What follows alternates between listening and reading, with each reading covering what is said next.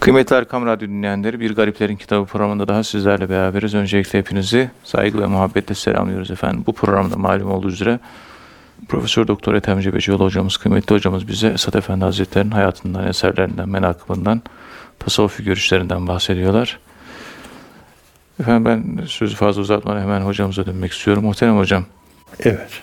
Muhammed Esat Erbil Hazretleri mektubatın 135. mektubunda şu soruyu soruyor ve cevabını yine kendisi veriyor. Evet, nimet verilenin nimet verene şu teşekkür etmesi vaciptir. Nimete karşılık teşekkür etmeyen kişiye de nankör denir ve böyle kişilere verilen nimetler kesilir artık verilmez. İşte bu durumda Allah'ın kullarına lütfettiği hesapsız nimetlerini şöyle bir düşünelim diyor. Vücut organlarımızdan ve verilen nimetlerden bahsediyor. Mesela diyor hocam, Vüc- Vücut organlarımızın, mal ve servetimizin, ekmek ve nimetlerin ve bu- buna benzer inayetlerin birer kadri kıymetini, birer birer kadri kıymetini düşünüp değerlendirmemiz gerekiyor. Diyor, acaba kaç binde birini yerine getirebiliyoruz şükrümüzün şeklinde yani şeriatı yaşayanların da af ve mağfirete ihtiyacı var ve şükrü eda etmeye ihtiyacı var şeklinde e, mektubat 135. mektubunda bazı açıklamalar var. Buradan başlayabiliriz dilerseniz hocam. Buyurun efendim. Euzu billahi mineşşeytanirracim. Bismillahirrahmanirrahim. Elhamdülillahi rabbil alamin. Ve salatu ve selamu ala Resulina Muhammedin ve ala alihi ve sahbihi ecmain. Evet, şükür şüphesiz ki kulluğun merkezlerinden, en önemli merkezinden birisi tevhidle alakalı. Şükür İlginçtir ki Cenab-ı Allahü Teala Hazretlerinin her nimet karşısında farkına varmayı gösteren bir kelime. Evet. Yani bakıyorsunuz ayetlere bakın, onlardan Allah'a ulaşın. Allah'ın yeryüzünde ayetleri. Evet. İşte bu farkında olabilmek şükrü, hamdi gerektiriyor. Bu kudame İmam Ahmet bin Muhammed İbni Kudame El-Maktisi Hazretleri. Onun yazdığı Muhtasaru Minhacül Kasidin adlı eseri var.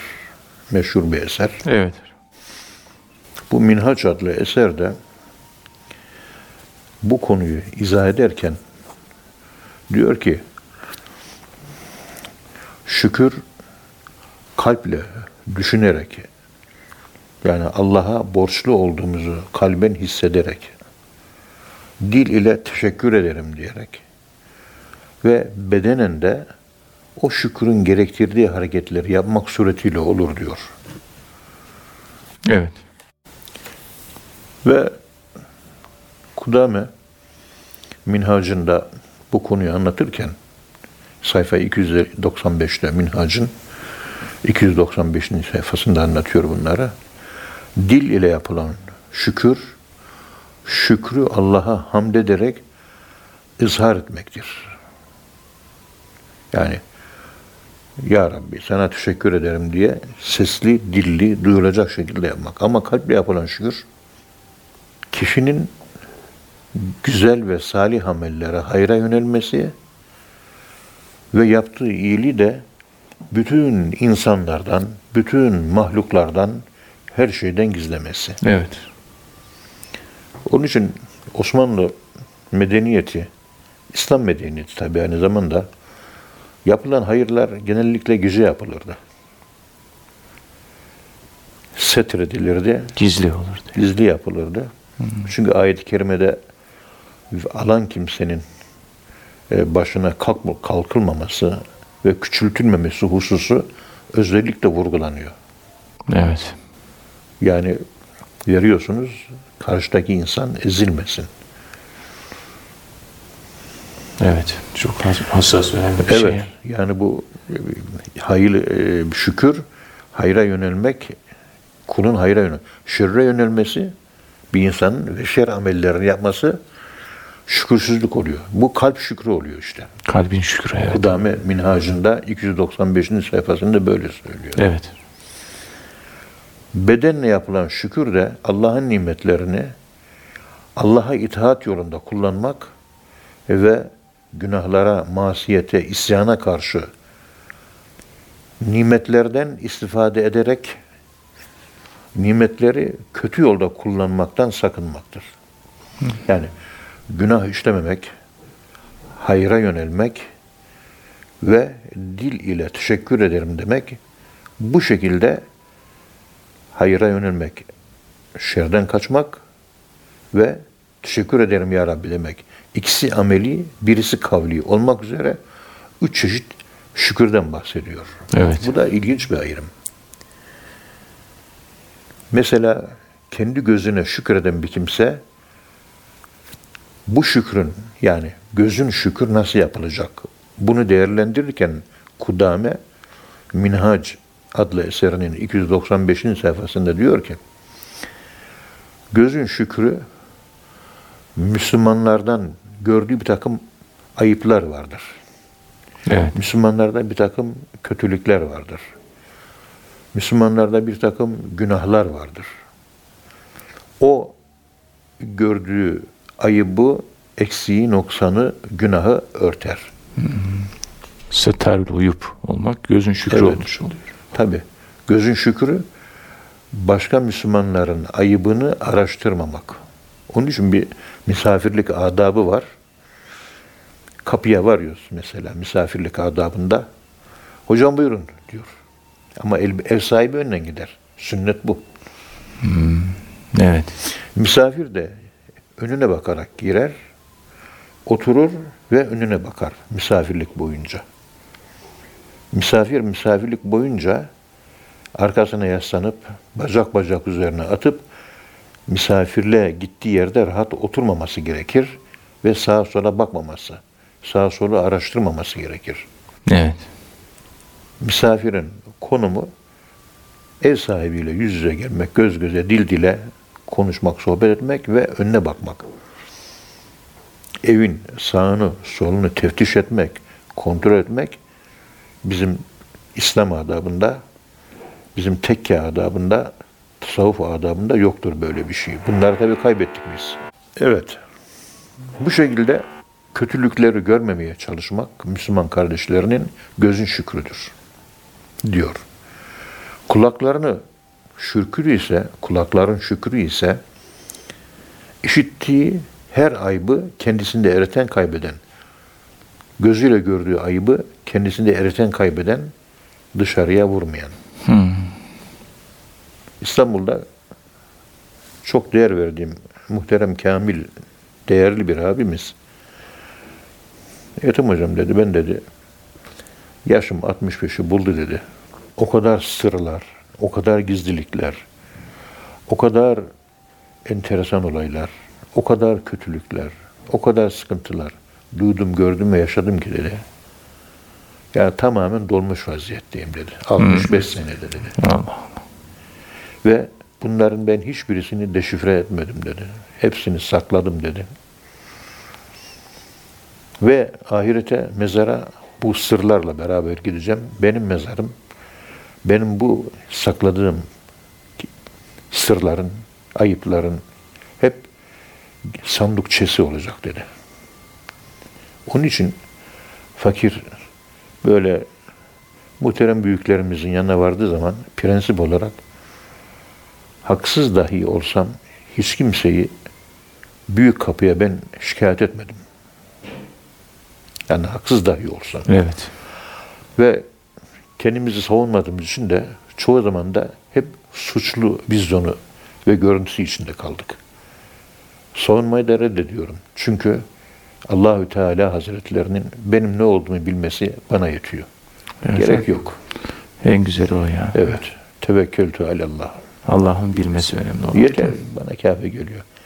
Hiçbir savun, hiçbir şekilde kendi savunmamı da yapmam.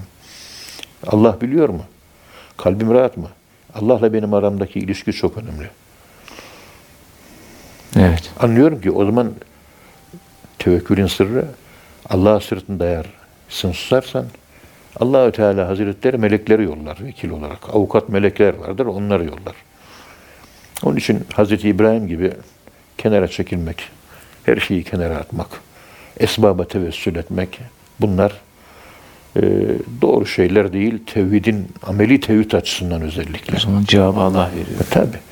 Ve durmadan böyle gidip gelip birilerini birilerine şikayet etmek, birilerinin kusurunu birine taşımak ne kadar ayıp bir şey. Ne kadar ayıp bir şey.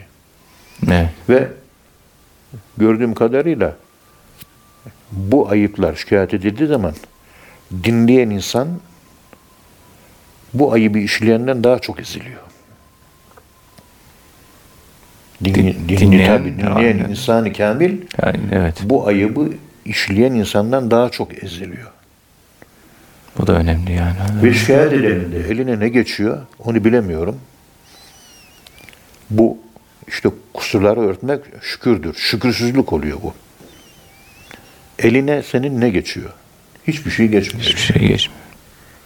Ve şükürsüzlük yaşıyorsun. Kendini tatmin ediyor o kadar. Egosunu tatmin Egosunu, ediyor. Başka hiçbir şey yok. Bir şey yok. Bunun altında yatan psikoloji tatmin edilmemiş egolar var bunun altında hep.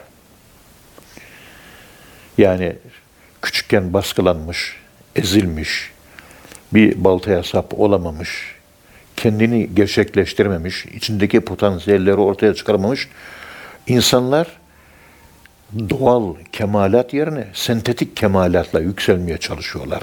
Yapay kemalat. Ve pek çok insan var böyle. Evet. Maalesef. O muhterem insanı kamil bizim gözümüzde İlhan Armutçuoğlu Hoca da ta 1985 mi 88 mi o yıllarda Namnam Deresi'ne gittik ziyaret etmiştik hocayı. Evet. Talebelere götürmüştük tabii o zaman. Yıllarca sene önce. Yaklaşık 35 seneye yakın bir zaman. Evet. İlhan Hoca kimdir diye sormuştum o zaman. Dedi ki İlhan Hoca dedi, fakir kendim bildim bileli hiçbir kardeşi büyük kapıya biz şikayet etmedik dedi. Allah Allah. Bu kadar. Büyüklük oradan geliyor Evet. demek. Şikayet edildik kelimesini de kullanmadı. Kullanabilirdi o kelimeyi de onu da kullanmadı mübarek. Şikayet etmedik hiç kimseyi dedi. Bu Evet. kadar. Başka bir şey yok.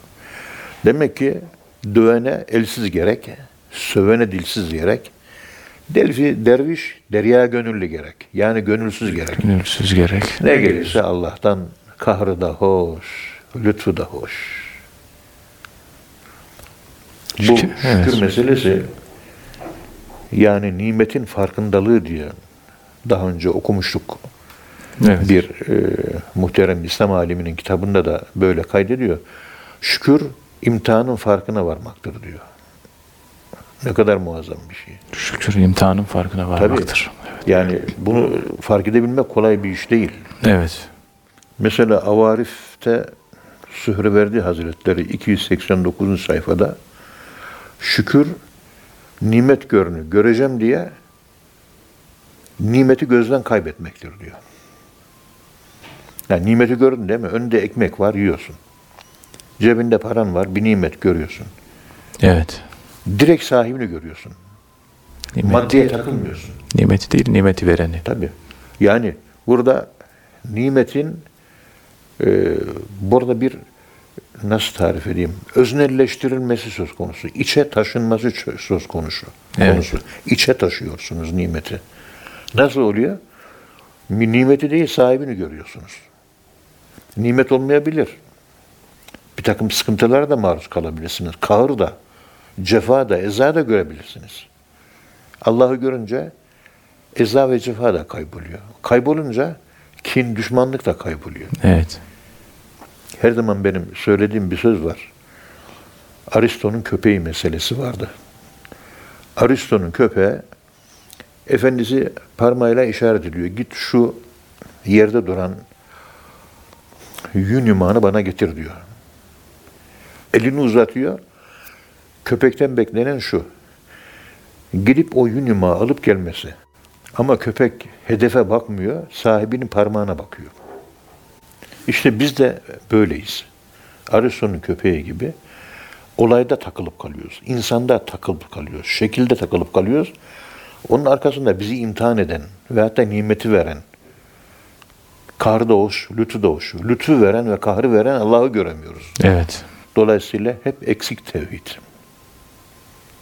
İşte buradan hareketle az önce de şükür anlatırken göz gördüğünü söylemeyecek, kulak duyduğunu söylemeyecek. Saklamaya programlı olacağız biz. Burada sen settar olursan Allah da ahirette de sana settar olur. Evet. İşte kişilik tatmin olmayınca ufak çocuk gibi 5 yaşında çocuklar yapar bu hareketi. Entelektüel kuantitesi yani akıl yaşı daha 5-6 seviyesinde. Adamcağız namaz kılıyor. اَلَّذ۪ينَ هُمْ عَنْ صَلَاتِهِمْ sahun. Namazın kendisinden ne beklediği konusunda sehiv halinde. Farkındalık halinde değil. Bu namaz kılıyorum. Bu namaz kıldın, karşılığında sende bir şeyler değişmesi lazım. Bunun farkındalığında olmadan namaz kılmak, yazıklar olsun böyle namazlara diyor. Yani Namazın farkında, Tabii. farkındalığı olmadan namaz kılmak. yuraune, müraice kılarlar diyor. Şekil namazı kılarlar. Gözle görülen iç ve deruni namaz yoktur. Ve emnaul maun ve yardım yapmak bilmem ne fakirler bu konuda da engel olucudurlar diyor. Yani namazdan namazın farkında olan bir kimse namaz şeklinde kalmayacakmış ayet-i kerimeye göre. Erayetellezi suresine göre Evet. namaz kılıyoruz. Namazın bizden beklediği şekilde kalman, yuraun, şekilde kalmak. Gösteriş yapmak. Burada kalmayın. Ve yemneunel maun. Yani fakirlere yardım etmek gibi ameller. Yani fakirlere yardım etmemek aynı zamanda namazın şekilde Öyle, kalması ben anlamına da namaz geliyor. kıldığım Evet. zaman Evet. şekillerden kurtulmam lazım. Manasına dalmam lazım. Bu yok, gözükmez. Yuraune yapar. E, namaz kılan bir insan da yardım etmek tut, bütün hayra amel artması lazım. Artması gerekiyor. Yani namaz merhameti doğru. Merhamet de yardım etmeye gerektirir. Yani namazın bir neticesi olmuş oluyor yani o. Yani namaz kılan bir insanın merhametinin artması gerekiyor değil mi hocam? Evet. Namaz diyor ki beni kılıyorsun şekilde kalma, yuraune olma diyor. Namaz diyor ki beni kılıyorsun merhametli olman lazım. Merhamet gerektirir, merhameti yardımı gerektirir. Merhametli ol ve yardım edici ol diyor. Yardım edici ol. Bunun farkındalığı olmadan namaz kılanlar, sehvedenler bunlar. Bu farkındalık olmadan namaz kılanlara yazıklar olsun. Yazıklar olsun o namazına. İşte bu dediğimiz gibi yani ameli şükürden uzak kalan insanlarda.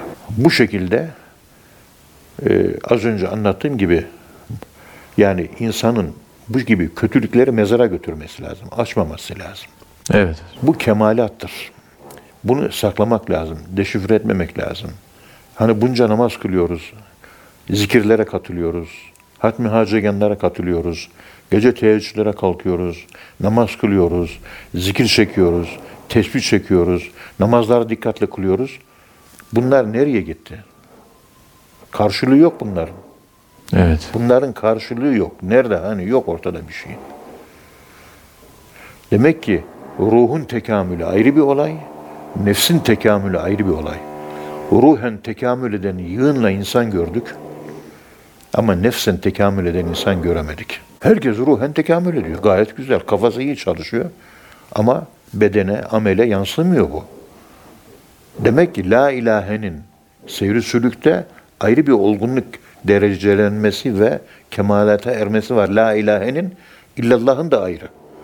İllallah'ın seyri sülükü yapılıyor. Bol bol yapılıyor. Kalp, ruh, kafiye, akva. Ama nefs dersine gelince bir sene, bir buçuk sene, iki seneden aşağı bitmiyor. Evet. Ve ona rağmen yine kötülük yapma insanoğlu devam ediyor. Bunun sırrı nedir acaba? Şu bu devirde haram çoğaldı. Haramlar çoğaldı değil mi? Haram çoğaldı. O kadar haram çoğaldı ki muhterem zat öyle demişti. O kadar çok haram çoğaldı ki artık yerin altı yerin üstünden hayırlı hale geldi. Evet 135. mektubunda Esad Erbil Hazretleri şeriatı ciddi yaşayan insanlar yani neredeyse günah işlemiyor adam. Öyle insanlar var. Bunların dahi af ve mağfirete ihtiyacı var mı? Evet. Evet diyor. Nimet verilenin nimet verene teşekkür etmesi vaciptir. Nimete karşı teşekkür etmeyen kişiye de nankör denir ve böyle kişilere verilen nimetler kesilir artık verilmez. Nimet neyse o nimetin şükrünü yerine getirmek lazım. İşte bu durumda Allahü Teala Hazretlerinin kullarına lütfettiği hesapsız nimetleri diyor. Şöyle bir düşünelim. Bir bakın ne nimetler var. Ayet-i kerimede buyurulduğu gibi Estaizu billah ve in teuddu nimetallahi la tuhsuha. Allah'ın nimetlerini saymaya kalkarsanız başaramazsınız. Tek Evet. tek sayarım derseniz saymaya muvaffak olamazsınız. Mümkün değil yani. Allah'ın nimetleri sonsuz. Mesela diyor vücut organlarımızın durumuna bakalım. Her biri bir nimet. El, ayak, göz, kulak. Mal ve servetimizin, ekmek ve nimetlerin, paranın, altının, gümüşün, buna pek çok benzer inayetlerin birer birer kadrini, kıymetini, değerini düşünüp değerlendirelim. Çünkü nimeti ölçüp bilcip değerlendirebilen bir kimse Allah'ın kıymetini de değerlendirmiş olur. Daha doğrusu Allahü Teala'nın kıymetini, kadir kıymetini bilmeye giden yol bunlardan geçer. Verdiği nimetinin kıymetini bilmekten geçer. Nimetin kıymetini bilmekten. Ama insanların çoğu ve ma kaderullaha hakka kadri ayet-i kerimesine göre Allah'ı yeterince insanlar takdir edemediler, kıymetini bilemediler. Ben hep onu örnek vereyim. Bütün hangi Müslümanın evine gittiysem, yemek yediysem, böyle sofralarda, bilmem nelerde artan ekmek kırıntısını yememek, onu çöpe atmak gibi bir adet var. Onlarda da ekmekler gidiyor, yemekler gidiyor, neler gidiyor çöplüğe. Maalesef. Ve bu da Müslüman evi oluyor. Hem de dindar bir insan evi olabiliyor. Yok, çöp ve mide eşit hale getiriliyor. Onu yiyince ayıp oluyor. yani. Yani sofradaki artan ekmek kırıntısını siz çöpe atarsanız Allah'ı çöpe attınız anlamına gelir. Buradan hareketle bütün bunların yani bizim de bu nimetlere karşı yapmış olduğumuz teşekkürü de terazinin öbür tarafına koyalım. Evet. Ve malımızla, bedenimizle teşekkürü nasıl yapabildik? Terazinin öbür kesesine bir bakalım. Nimetlere ve teşekkürlere bakalım. Acaba verilen nimetlerin kaç binde birini yerine teşekkür olarak getirebiliyoruz? Binde bir kelimesini kullanıyor. Yani Allah'ın önünde hepimiz en azından istediğiniz kadar ibadet edin, istediğiniz kul yapın, o nimetlerin hakkı ödenmez. Bitti. O zaman sürekli aciz makamında, sürekli fakir makamında olmak gerekiyor. Başka çare yok yani. Yok, başka çare yok. Onun için tasavvuftaki hedef mahviyettir, hiçliktir. Doğru hocam. Yoksa şükrünü eda etmek Hazreti mümkün değil. Ebubekir radıyallahu anh'ın buyurduğu gibi keşke bir çöp parçası olsaydım diyor. Acziyetini idrak, acziyetinin farkındalığı bunlar çok önemli konular. Bugünkü insan modern zihniyet, Anglo-Sakson kültürle yetişmiş bu eğitim sistemindeki insanlar rasyonelist olduğu için bu farkındalıkların farkında değiller. Evet. Bilmiyorlar. Böyle bir şey olduğunun farkında değiller. Fark ettikten sonra dahi yine aciz kalıyoruz. Önce bir fark edeceğiz de ondan sonra teşekkür edeceğiz. Fark ettik biz Müslümanız. Teşekkür ediyoruz. Yaptığımız teşekkür yetmiyor. Bunu işliyor Esad Erbil Hazretleri. Bugünün modern insanı nimetin farkında değil. Farkında Nimet değil. farkında değil. Çünkü Ömer Lütfü Metin'in kitabında anlattığı gibi 300 sayfalı kitabında Allahsız Müslümanlık yaşıyor Müslümanlar. Hayatlarına Allah'ı sokmuyorlar. Yani nimeti görmüyor çünkü Allah'ı da görmüyor. Görmez hale gelmiş. Parayı görüyor gözler. Makam mevkiyi görüyor. Çıldırıyor bir efendime söyleyeyim makam mevki elde edeyim diye. Allah'ı elde edeyim diye çıldıran adam yok. Tevhid diye bir şey yok ortalıkta. Hayatta Allah'ımız yok. Ve Cenab-ı Allah'a imanımız tamamen şekli, suri, şekilden ibaret, taklitten ibaret, tahkik yok. Maalesef. Ondan sonra bizim adımız Müslüman oluyor. Neremiz Müslüman oluyor, neremiz mümin oluyor. Ben bunu hala yani anlayabilmiş değilim. Hepimizde bir sıkıntı var. Hep toplu olarak var sıkıntımız. Yani Allah bir türlü gözükmüyor ortalıkta. Namaz, ibadet, din bunlar yaşamayan insanlara zaten ben bir değerlendirme almıyorum da dini yaşayanlara da bir değersizlik var. Bir kalite yok. Hep kal- var, kaliteler düşük. İmam Gazali Hazretleri bunu anlatırken bu gibi din yaşayıp da efendime söyleyeyim e, manasına inemeyen insanlar da avam cennetine girerler diye böyle hüsnü zan besleyerek İhya-i Ulumuddin'de Kimya Saadet'te böyle güzel ifadeler var. Okumuştum bir ara. Yani, Yani cennet, cennete girerler. hep taklitte yaşıyoruz hep. Yani şu mesela bayanlar dış kıyafetlerin bir gezmeye gidecek zaman dış elbiseyle giyecekler. Bir saatte zor hazırlanıyorlar. Ne kadar büyük bir itina oluyor hanımlar için. Aynı itinayı namaza kılarken göstermiyorlar. Niye? Dışarıdaki insanlar benim giyimimi beğensin ve giyimim yüzünden eleştiri almayayım diye. Yaptığım ibadetten Allah eleştiri getirir mi? Böyle bir bilinç yok bizde. Yani sağıma bakıyorum, soluma bakıyorum, yukarı bakıyorum, aşağı bakıyorum, önüme bakıyorum, arkama bakıyorum. Bir de kendime de bakıyorum. Müslümanlık yok. Estağfurullah. Yok Müslümanlık yok. Nerede? Onun için bir fener alacaksınız. içine mumu yakacaksınız.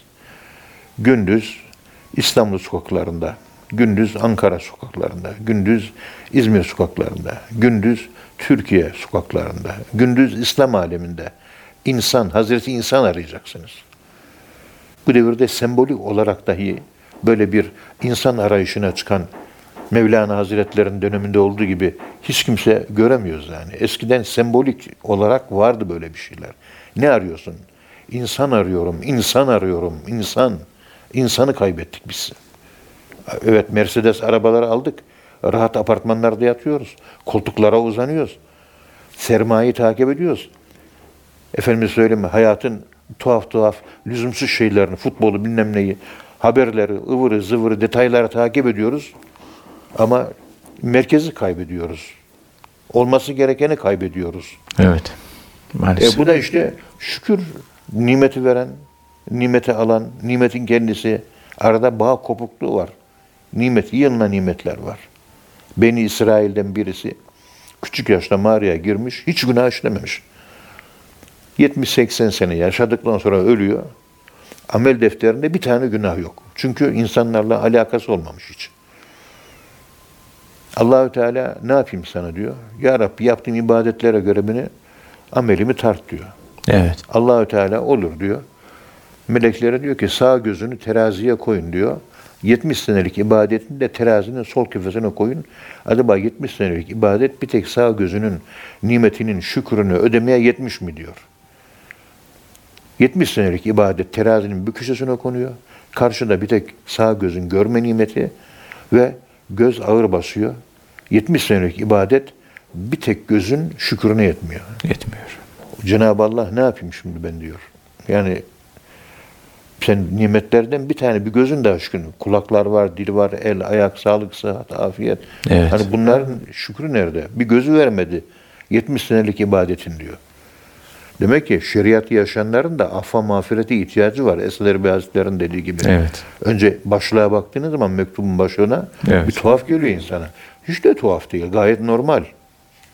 Bunları hep düşünmek lazım. Hep bunları idrak etmek lazım. Ondan sonra elini kaldırıyor. Ya Rabbi diyor bana lütfunla muamele et diyor. O zaman tamam diyor. Cennete gir diyor. Yoksa hesap kitap ciddi tutulursa hiçbirimiz sınıfta sınıfı geçemeyiz hiçbirimiz. Evet Bunu hocam. unut. Çok zor yani. Evet. Alim diyorsun, alimin alimliği yok. Abid diyorsun, abidin abidliği yok. Müslümanım diyorsun, Müslümanın Müslümanlığı yok. Müminim diyor, müminin müminliği yok. Erkeğim diyor, erkeğin erkekliği yok. Kadının diyor, kadının kadınlığı yok. Çocuğum diyor, çocuğun çocukluğu yok. Yöneticiyim diyor, yöneticiliğin yöneticiliği yok. Tüccarım diyor, tüccarın tüccarlığı yok. Hep yoklar ülkesinin, hep yoklar diyarı. Bütün İslam alemi. Hepimiz böyleyiz. Hepimiz birbirimize benziyoruz. Allah'ı kaybettik. Problem iman problemi. Çekilen zikir inşa etmek için. Ama nasıl zikir çekiyorsak inşa etmiyor. Zikir çeken insanların hali ortada işte. O zikirler nereye giriyor? Nasıl buharlaşıyor? Hep ben bunu düşünüyorum. Çektiğim zikir bana niye faydası? Evet birisi haram, onun farkındayım. Daha öte neler var? Allahü Teala şükrünü veremesek bile hala bize nimet vermeye devam ediyor. Evet ona rağmen yani Cenab-ı Hak nimetlerini eksiltmiyor, vermeye devam ediyor. Veriyor, hep veriyor. Şeriattan ayrılmayan, neredeyse günah işlemeyecek hale gelmiş, aciz ve kusurunu bilen kullarını af ve mağfiretle mükafatlandırıyor. İslam'ı iyi yaşayacak, ciddi yaşayacak. Ama buna rağmen başını kaldırır da ben İslam'ı yaşıyorum diye dikilmeyecek. Esad Erbil Hazretleri bu konuyu daha iyi anlatabilmek için peygamberimizden bir örnek vereyim. Peygamberimiz bir gün ashabına dedi ki, merhametlilerin ermen, en merhametlisi olan, erhamur rahim olan Cenab-ı Hakk'ın lütfu, merhameti, keremi ve inayeti olmadıkça hiçbir kimse cennete giremeyecektir dedi. Ve vuslata hak kazanamayacak dedi. O sırada sahabe-i kiram dedi ki peygamberimize Ya Resulallah siz de mi Allah'ın lütfuyla cennete gireceksiniz dedi. Peygamberimiz evet dedi ben de o şekilde ancak Allah'ın lütfuyla cennete girebileceğim dedi. Ve bu şekilde cevap verdi. İlahi rahmetin kendisi için old, oldukça fazla tecelli ettiğini de ekleyerek cevap verdiği rivayet edilmiştir diyor. İşte Peygamberimizin dahi günahları affolmuş, imanla ölme garantisi var. Ma tekaddeme min zemmike ve ma teakhar. Allah hepimizi bu konuda muvaffak eylesin diyor Esad Erbil Hazretleri. Amin. Teşekkür etmek büyük bir nimet, şükürle nimet artar. Ne büyük bir hikmet.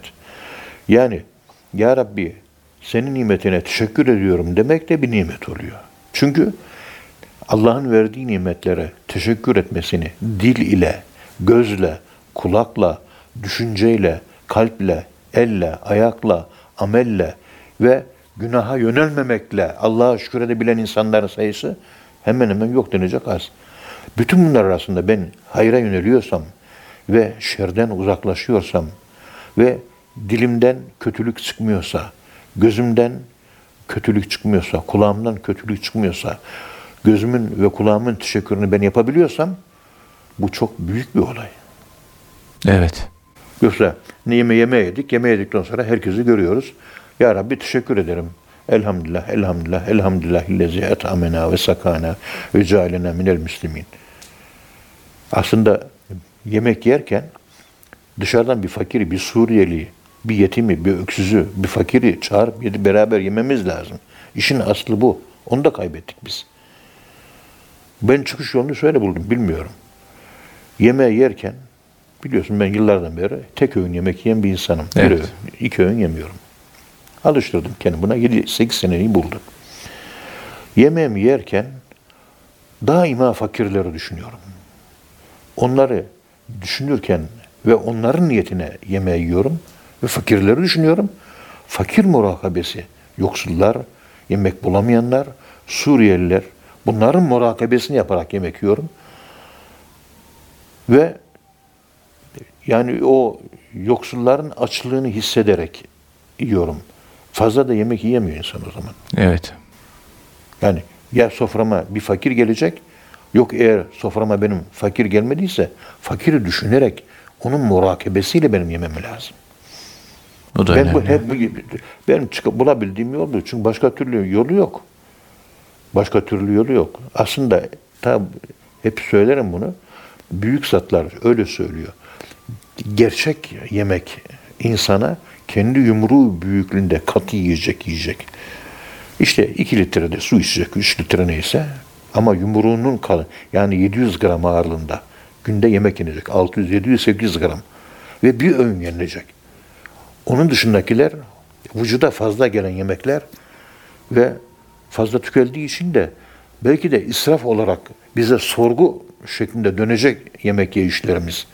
E biz sabah yiyoruz, öğlen yiyoruz, akşam yiyoruz, yatsılık bütün ümmeti Muhammed'in hali bu. Bir defa yiyeceksin. Yediğin de senin yumruğunun ağırlığı kadar olacak.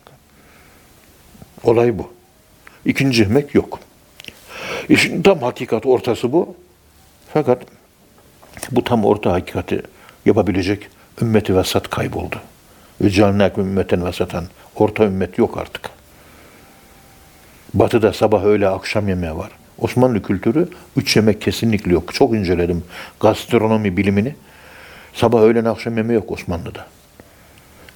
ikindi kuşluk vaktinde, ö, pardon, sabahleyin kuşluk vaktinde doğru bir yemek yiyorsunuz. İyi bir yemek yiyorsunuz. Akşamleyin de hafif yemek yiyorsunuz. İki yemek. İki öğün. İki öğünde bir buçuk öğün yeniliyor. Bir buçuk öğün. ha. Akşam hafif yeniliyor. Gündüz öğlene doğru yenilen yemek. Yani kuşluk, kaba kuşluk. Evet. Dahve-i kübra deniliyor fıkıh kitaplarında. O vakitte yenen yemek yiyorsunuz, karnınız doyuyor. Akşamleyin de hafif olmak için az yemek lazım. Yarım öğün yiyorsunuz. Evet. Demek ki üç öğün yenmiyor. İki öğün de yenmiyor. Bir buçuk öğün yenilerek bir öğün idealine yaklaşıyor. Osmanlı yemek kültüründe, gastro kültüründe böyle bir yapı var. Bu devirde bunu anlatıyorum. Bu insanlar o kadar tuhaf geliyor ki, o kadar sırat-ı müstakimden, doğru yoldan, ortadan, kenara sağa sola o kadar sapmışız ki bunu anlamakta Müslüman zorluk çekiyor. Bunu anlamakta derviş zorluk çekiyor. Müslüman zaten anlamıyor. Derviş de zor anlıyor. Daha teferruatına girsek onu anlayan yok. Peygamberimiz nasıl yaptıysa o şekilde yapacaksın. Peygamberimiz çoğu zamanlar günde bir öğün değil, iki günde bir yerdi, üç günde bir yerdi. Çoğu zaman buydu. Evinde bir defa ayda yemek pişerdi. Evinin bacası ayda bir defa tüterdi. E bizim evde sabah bir baca tutuyor, öğlen bir baca tutuyor, hepimizin evinde. Akşam baca tutuyor. Durmadan, mutfak bacası durmadan tütüyor. Eskiden doğru dürüst mutfak kavramı da yok. Şimdi o kadar teferruat yemekler yiyoruz ki ayrı bir mutfak denen bölüme ihtiyaç var. Eskiden mutfak denen bir bölüme ihtiyaç yoktu. Allah razı olsun yani. Demek ki şükür e, çok önemli bir nimet. Şükrü eda etmek de zor. Muhterem hocam, Esat Erbili Hazretleri bir müridine ruhaniyet ve cismaniyet arasındaki farklardan bahsediyor. Ruhaniyet diyor emir alemindendir, cismaniyet halk alemindendir. Ruhaniyet nurani ve melekidir, felekidir. Cismaniyet ise toprak ve sudandır, hayvanidir. Ruhaniyet yemez içmez, cismaniyet yer içer. Ruhaniyet uyumaz, gaflete düşmez, sevdiklerini unutmaz. Cismaniyet ise uyur, gaflete düşer. Ruhaniyet Allah'ın izniyle kendilerinden istenen yardıma koşar. Cismaniyet ise bazen en sevdiği çocuğunu bile unutabilir, unutur. Bu şekilde ruhaniyet ve cismaniyet arasındaki farklardan bahsediyor. Ruhaniyet nedir, cismaniyet nedir? Bu Esat Erbili Hazretlerinin mektubatın 130, 136. mektupta yapmış olduğu bu ayrımı e, nasıl izah edebiliriz? Buyurun efendim. Evet. Euzu billahi mineşşeytanirracim. Bismillahirrahmanirrahim. Elhamdülillahi rabbil alamin. Ve salatu ve selamu ala Resulina Muhammedin ve ala alihi ve sahbihi ecmain. Ruh konusu tabi bize gizlenmiş konulardan. O konuda konuşmak çok zor. Gerçekten zorlu bir konu. Kolay bir konu değil. Emir aleminden oluyor. O Beyan adlı eser 96. sayfada Allah'ın kendisinden halka hayat verdiği bir nurdur diyor. Ruh, tabi ruh kendisinden ha- halka hayat verdiği bir nurdan ibarettir. Nitekim Allah ruhun kendi emrinden olduğunu söylemiştir. Ruhun varlığı Allah'ladır. Nefsin varlığı da ruhladır. Demek ki ruh Allah'la var. Nefis de ruhla var. Ruh çekildiği zaman nefis ölür. Ölüm Evet. olayı da ruhun nefisten ayrılması, aralarındaki nikahın boşanmayla bitmesi demektir. Serraç Luma adlı eserinin 14. sayfasında ve 293. sayfasında ruhu iki kısma ayırır. Mahlukatın hayatı olan ruh, kalbin ışığı olan ruh. Yani dış maddi alemi ayakta tutan ruh. Bir de bizim manevi alemimizi aydınlatan bir ışık olarak ruh. Evet. İşte bu ruh hakkında Cenab-ı Allah diyor ki biz sana kendi katımızdan bir ruh vahyettik. Ruhan min emrina. Biz sana Kendi Ve katımızdan. evhayna ileyke ruhan min emrine. Yani biz kendi katımızdan sana bir ruh yani kendi emrimizden, kendi katımızdan min indina, min emrina böyle bir ruh verdik diyor. Evet. Burada ruha, ruh isminin verilmesi ruh latifi bir şey. Bir latife. Hani kalp, ruh, sır, hafi, ahfa bunlara latife deniliyor değil mi? Evet. Niye? gö- gözle görünmüyor. Ruhun çeşitli tavırları bunlar. Evet. Kalp, ruh, sır, hafi, ahfa zikri. Ruhun tavırları. Bu letaif zikriyle ruhun uyandırılması söz konusu. Ruh uyandırılıyor. Letaif zikriyle. Yani ruhun uyandırılması Tabii, söz konusu. ruhun uyandırılması söz konusu. Evet hocam. Ve latif, latife denmesi de buradan kaynaklanıyor. Buna yabancı dilde sublimasyon deniliyor. Sublimation. sublimation, sublimation bu ifadeler latifi hale gelmek. Yani müteal olmak. Yani direkt çıkış. Yani biliyorsun El Azim ismi yatay büyüklük, horizontal, yatay, ufki büyüklük Evet. ve El Azim isimle alakalı. Direkt çıkışla da alakalı şey El Ala. El Ala direkt ruhla alakalı. El Azim ise ruhun dışında bedenle, gözle, kulakla, duyu organları, dış dünya ile alakalı bir Allah'a onun üzerinden o referansla büyük görmek olayı, azamet. Ama secdede ölüm olayı yaşadığımız için direkt Allah'a çıkış, vertikal çıkış var. Sübhane Rabbiyel A'la diyoruz. Direkt çıkış. Onun için ölürken Peygamberimiz Er-Rafikal A'la dedi. Üç defa Er-Rafikal A'la, Er-Rafikal A'la, Er-Rafikal A'la dedi. Ağzından çıkan en son söz El-A'la ismi oldu.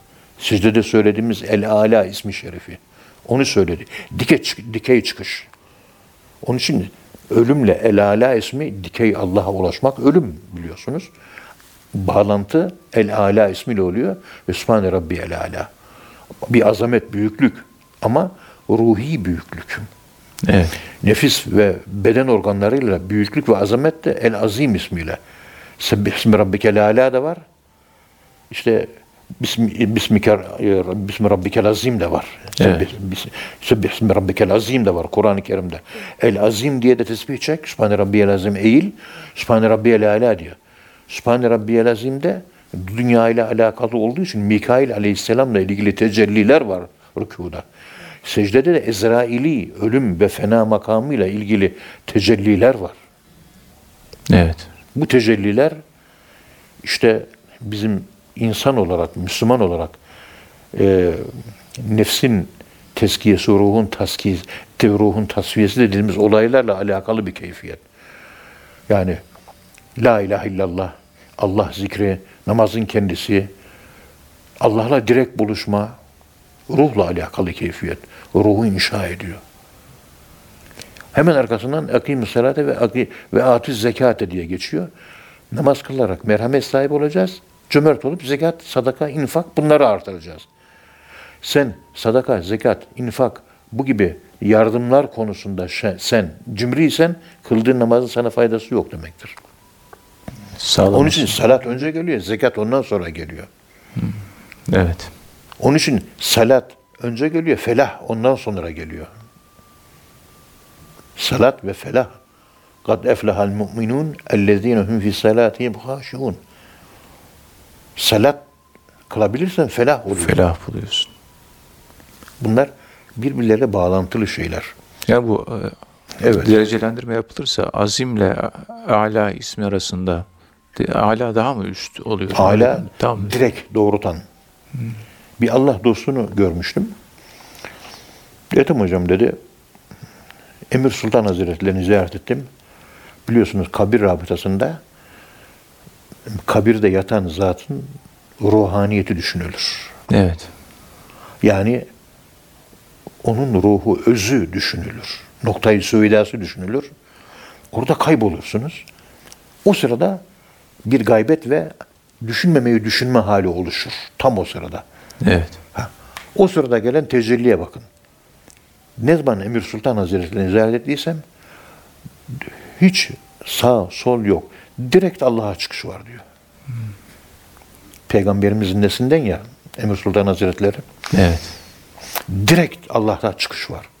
Onun için Emir Sultan Hazretleri gibi El Ala isminin çok tecelli etmiş olduğu vilayet nurlarıyla e, süslenmiş Allah dostlarının hayattayken ziyaretleri ve öldükten sonra da ruhlarınla ziyaret, ruhlarını ziyaret yani kabir rabıtası dediğimiz keyfiyet insanı farklı gelişmelere yol açıyor. Evet. Bazılarında daha farklı bir şey oluyor. Ve Emir Sultan Hazretleri mesela ziyaret ettiğinizde Sami Efendi Hazretleri gittiği zaman önce Emir Üftade Hazretleri. Ondan sonra Emir Sultan, ondan sonra Üftade, ondan sonra da İsmail Hakkı Bursevi Hazretleri ziyaret ederdi.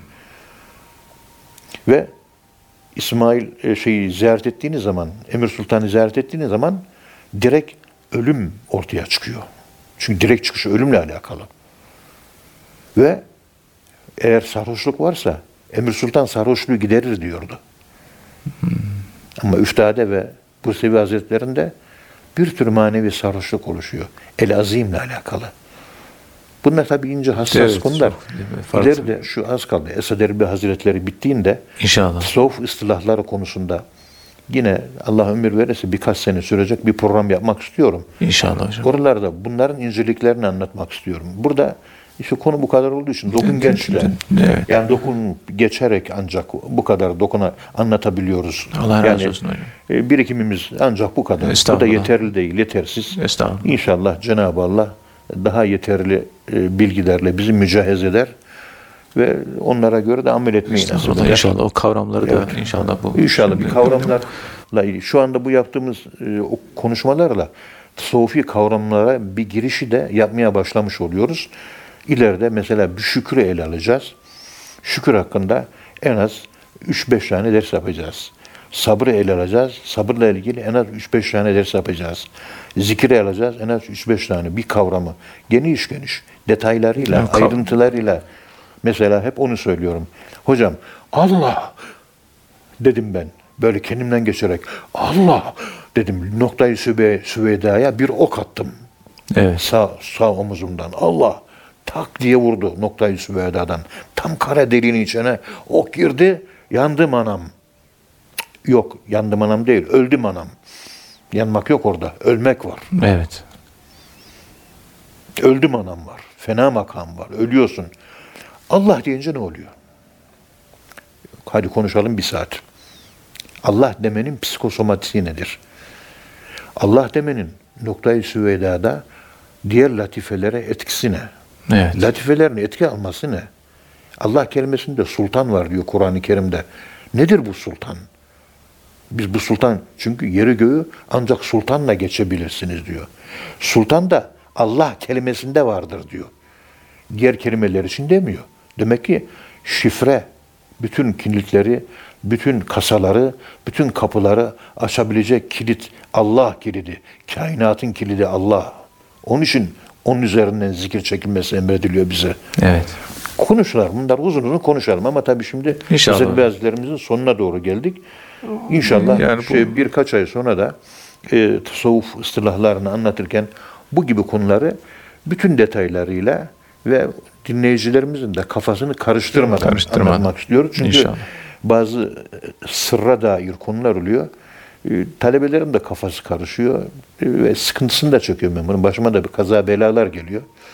Adamız da kötüye çıkıyor. Estağfurullah. Hiç böyle engebeli arazilerden gitmeden Yani fazla doğru doğru orta yoldan, Orta düz yoldan. asfalttan, caddeden e, 90 kilometreye geçmeden Evet. bunları anlatmakta fayda var gibi düşünüyorum efendim. İnşallah hocam. Şimdi burada bu kısa girişten sonra ruhaniyet ve cismaniyet arasındaki fark nedir?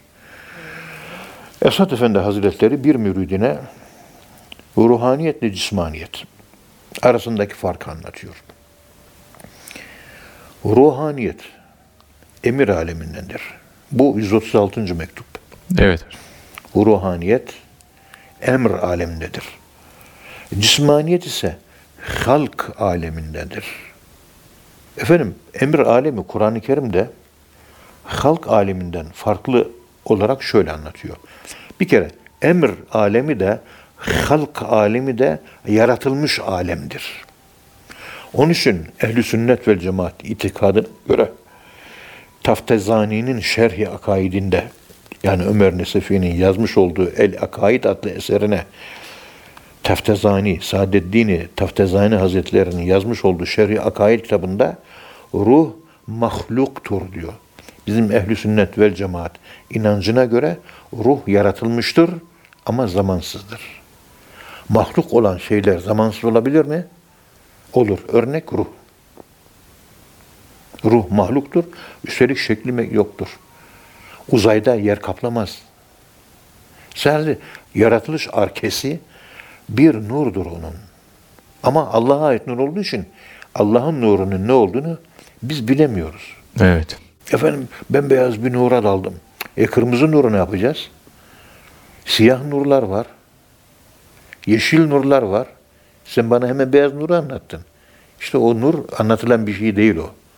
Soyut nur, metafizik nur, aşkın müteal, transandantal, ötelere ait bir nur.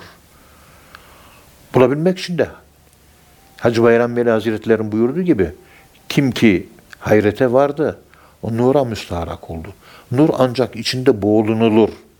O nur ancak yaşanan bir şeydir. Nur anlatılan bir şey değildir. Evet. Yaşanan bir şeydir. Nura müstaharak oldu. Nurda kayboldu. Gark oldu, boğuldu. Öldü. Fenafin nur oldu. Garaka, müstaharak oldu anlamına geliyor. Kim ki hayrete vardı, nura müstaharak oldu. Ne demek hayrete varmak? Düşünmeyi düşünmemek. Objesiz düşünmek yani gaybet. Diğer bir adı hayret. Hayret. Onun için hayret etmeyi bırakmayın deniliyor. Akıl durmadan şaşkınlığa düşsün. Akıl sürekli, sürekli şaşkınlığı yakalasın. Nerede? Şu anda yanımda çam ağacı var. Çam ağacının açılımına bakıyorum. Uzanma, yaprakların açılma ve bitkinin büyüme, dalları sağa sola verme, geometrik fraktal olarak hep aynı şeyin tekrarı, başka bir şey değil. Bizim vücudumuzda aynı embriyonun içindeki DNA'ların, RNA'ların, ribonükleik asit, dörribonükleik asidin içerisindeki sarmallerin DNA fonksiyonlarının birbirine tekrarından başka bir şey değil. Tekrardan ibaret. Tekrar da ritimdir. Ritim düzendir. Düzen de hayattır. Düzenin zıttı kaos, ölümdür. Bunlara alakalı. Ya düşün neler neler geliyor insanın aklına. Burada ruh maddesi yok. Maddi değil. O zaman şey de değil. e, Zamanlı da değil. Evet ama yaratılmıştır. Allah mekansız ve zamansız bir şey yer yaratır. İşte bu. Meleklerin bile yaratılış arkesi var. İşte ruh, kendilerine ait bir ruh var.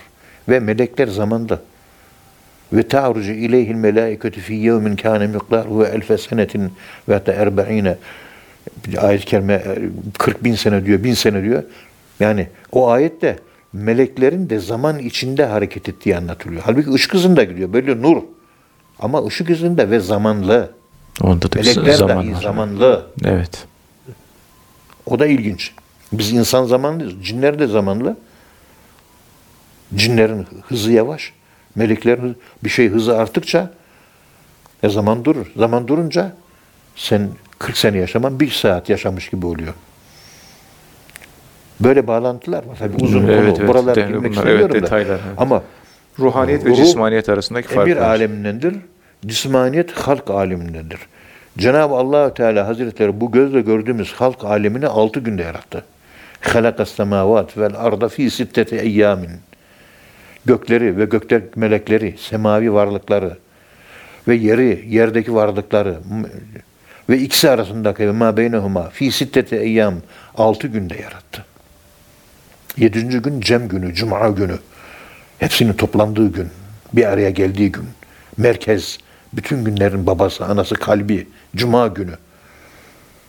İşte Cenab-ı Allah bu yeryüzünü altı olgunlukta, altı olgunluk evresinde, aşamasında, merhalesinde yarattı. Bütün yeri, göğü ve ikisi arasındaki altı. Her bir olgunluk bir gündür. Ve zaman kelimeleri Kur'an-ı Kerim'de hangi kelime geçerse geçsin hep olgunluğu ifade ediyor. Tabii onunla ilgili zaman meselesi bir tasavvufta ıstılah olarak anlatılırken o konuya geldiğin zaman niçin tekamülü ifade ediyor zaman kelimeleri o zaman O zaman. Ha. İnşallah. Peki ruhaniyet alemi Cenab-ı Allah ve ma emruna illa vahidetun kelemhim bil basar. Emir alemi bir anda yaratılmıştır. Ruhlar bir anda yaratılmıştır. Tekamül yok. Maddi alemde tekamül var. Ruhlarda tekamül yok. Şimdi bir anda yaratıldı. Ve ma emruna vahidetun illa kelemhim bil basar. Biz gör açıp göz açıp kapayıncaya kadar süreden daha az bir süre içerisinde yaratıldı. İşte burada Eservi Hazretleri ruhaniyet ve emir alemini e, cismaniyet alemiyle mukayese ederken e, cismaniyeti ve ruhaniyeti bu şekilde ayırmış ve bunların bu yapısını e, gözler önüne sermeye çalışmıştır. Ve cisim kelimesi şekli ifade eder. Ruh ise o cismin ayakta tutan gücü ifade eder. Esad Erbil Hazretleri diyor ki ruhaniyet nuranidir ve melekidir. Felekidir. Yani gökseldir. Göklere aittir. Semaidir. Cismaniyet ise toprak ve sudandır ve hayvanidir diyor. Bir insan iç aleme yönelik olursa göklere meyleder ve içini, ruhunu beslerse namaz, ibadet, zikir, fikir vesaire kendini besleyebilirse şayet iç alemini o insanlar göklere meylederler. Ama bedenini, cismini, vücudunu besleyen insanlar ise toprağa meyleder. Para düşkünü toprağa meyleder. Namaz düşkünü, Allah sevgisi göklere meyleder, paraya meyli olmaz. Sende para meyli çok mu? Göklere, ruhaniyete meylin yok. Yani bir avuç toprağa minnet meyledin diyor. Biz hepimiz bir avuç toprağa minnet ediyoruz. Bir kural bu. Yere çok meyleden yukarıyı unutur. Unutur. Gökleri unutur. Göklere meyleden de yeri unutur. Doğrusu ikisi arasında dengeyi sağlamaktır. Hem göklere rağbetimiz olacak, hem yere rağbetimiz olacak. Göklere rağbetimiz yere olan rağbetimizden fazla olacak. Çünkü bizim aslımız, menşeimiz, esas orijinimiz gökler. Gökler. Biz oradan geldik. Topraktan gelmedik biz. Çünkü Hazreti Adem ve Hazreti Adem'e üflenen ruh şekli mi öncelikli, ruhu mu öncelikli? Ruh. Ruh öncelikli. Evet. Ruhun bulunduğu yeri de göklerdir diyor Esad Erbil Hazretleri. O zaman biz ruhları beslememiz lazım. Biz bedeni besliyoruz. Zevkleri, nefisleri, türlü türlü dünyevi meşgaleler, futboldu, efendim internet oyunlarıydı, şarkıydı, türküydü, altın, gümüş, moda, dedikodu, ne bileyim bir sürü bir şeylerle zevk sahibi olduğumuz şeyler hep aşağılık zevkler. Süfli, toprağa bağlı zevkler. Bu toprağa bağlı zevkler toprağın içine girdiği zaman insana bir hayvan olarak hadis-i şerife göre ısıracak diyor. O dünyada sahip olduğu ahlak neyse. Kötü hayvan şeklinde olacak, yırtıcı hayvan şeklinde olacak. Onu döndükçe ısıracak, etinden et koparacak diyor hadis-i şerifte. Allah Allah. Hayvanını sen götürüyorsun. Dışarıdan bir hayvan gelip de mezarda sana saldırmıyor. O hayvan şu anda sende var ve o hayvanları sen rüyada görüyorsun. Rüyada gördüğün bütün hayvanlar sensin. Hangi hayvanı çok görün? Kedi. Kedi tarafından cırmalacaksın. Kedi tarafından azap. Köpek görüyorsun. Köpek parçalayacak, ısıracak etini. Daha rüyada görüyorsun. Sivri sülükün bir döneminden sonra rüyada hayvan görülmez. Görülürse de rengi beyaz olarak görülür. Eğer nefsini terbiye etmişsen renk beyaz olarak görülür. Üçüncü olarak ruhaniyet yemek yemez, su içmez. Cismaniyet yemek yer, su içer. Çünkü ruhaniyet feyiz yer, feyiz içer. Yani bir aşk, bir titreşim söz konusu ruhaniyet için. Cismaniyet için de yemek söz konusu. Evet. Ruhaniyet beden uyusa da ruhaniyet uyumaz. Rüyaya dönüşür, rüyada iş yapmaya devam eder. Gördüğümüz rüyalar hep ruhaniyet görüyor. Beden uyku da. Çünkü ruhaniyet uyumaz ki. Niye? Allah'tan geldi. Ve la la te'huzuhu sinetun ve la. Uyuklama ve hafif uyku Cenab-ı Allah'ı tutmaz. Ondan gelen ruhta da olmaz. Bir insan ruhanileşince uykusunu kaybeder bu yüzden. Yani melekleşir, Rabbanileşir. Yani Allah'ın rengini alır. Yani uykuya ihtiyacı kalmaz. Ahmet bin Feridun siper sağlar. 11 yıl Hazreti Mevlana'ya hizmet ettim. 11 sene içerisinde uyku uyuduğunu görmedim ben diyor. Toplantıda, sohbetlerde uykusu gelir. Başını önüne eğer diyor, murakabeye varırdı diyor. Biz de yatardık. İstirahate çekilirdik diyor. Hiç uyku uyumadı. 11 senede uyku uyuduğunu Mevlana Celaleddin Rumi Hazretlerini görmedim. Ruhanileşmiş yani. Evet. Biz de uykula, uykuyu çok seviyoruz. Cismanileşmişiz. Bütün bunları düşünüyoruz. Biz seyri sülükün neresindeyiz? Bunlar bize o kadar çok uzak ki.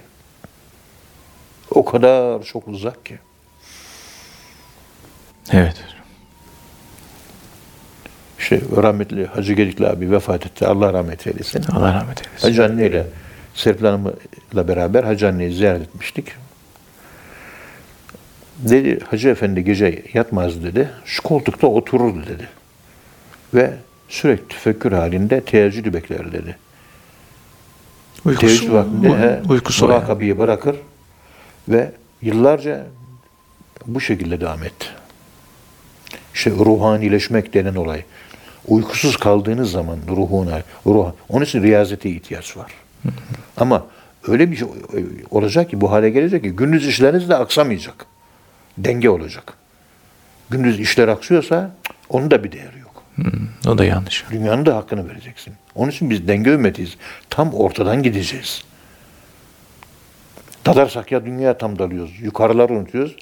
Ya da yukarı çok gidenler oluyor. Fazla da yok zaten ama bu sefer onlar da aşağı unutuyor. Biz denge ümmetiyiz. Evet. Ruhaniyet Allah'ın izniyle kendilerinden istenen yardıma koşar. Cismaniyet ise bazen en sevdiği çocuğunu bile unutur. Ruhta unutmak yoktur. Cismaniyette unutmak vardır diyor. Ruhlar unutmaz. Bu konuda şu hadis-i şerif delildir. Tenamu aynaye velakin la yenamu kalbi. Benim gözlerim uyur ama kalbim, ruhaniyetim uyumaz diyor Peygamberimiz. Evet. Ruhaniyet uyumaz, gözler uyur. Bizim gözümüz de uyuyor, ruhaniyetimiz de uyuyor. Birbirine baskın olunca demek ki. Evet. Yani cismani göz uyur ama ruhani manevi göz uyumaz. Mürit bu durumda şeyhini mahluk bilmeli. Yani mürit şeyhinin cismani varlığını görmeli ama ruhanilerden beklenen vazife ve yetkileri şeyhin cismani yönünden beklememeli. Ne demek hocam? Tamam. Şöyle. Evet. Benim şeyhim her şeyi bilir. Cismani yönden şeyhte bunu bekleme diyor. Ama manevi yönden bekle diyor. Şu manevi yönü uyumaz. Hareket halinde. Evet. Her tarafa uzar. Ama manevi yönü, ruh, maddi yönü bilmeyebilir, hatırlayamayabilir, Evet. yanlışlayabilir. Cismani yönün, ruh yönündeki bu özellikleri, yardımı ve feyzi, efendim söyleyeyim yapıyı e, cismani yapısından beklememek gerekir diyor. Müride düşen de budur diyor. Tam dengeli bir ifade kullanıyor. Çok evet. Her seherde kalkanlar olur ruhani. Her gece kalkın derdi Hazreti Sami. Bismillahi. Ruhaniyet yakında ol, uzakta ol, nerede olursan ol. Biiznillah herkesin yardımına koşar.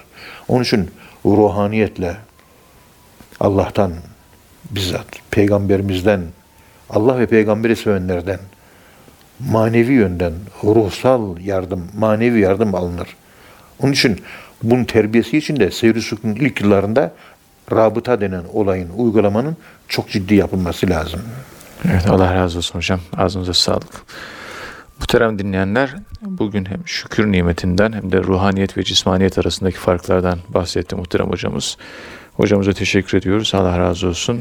Efendim bir sonraki programda tekrar buluşmak ümidiyle hepinize Allah'a emanet ediyoruz. Hoşçakalın.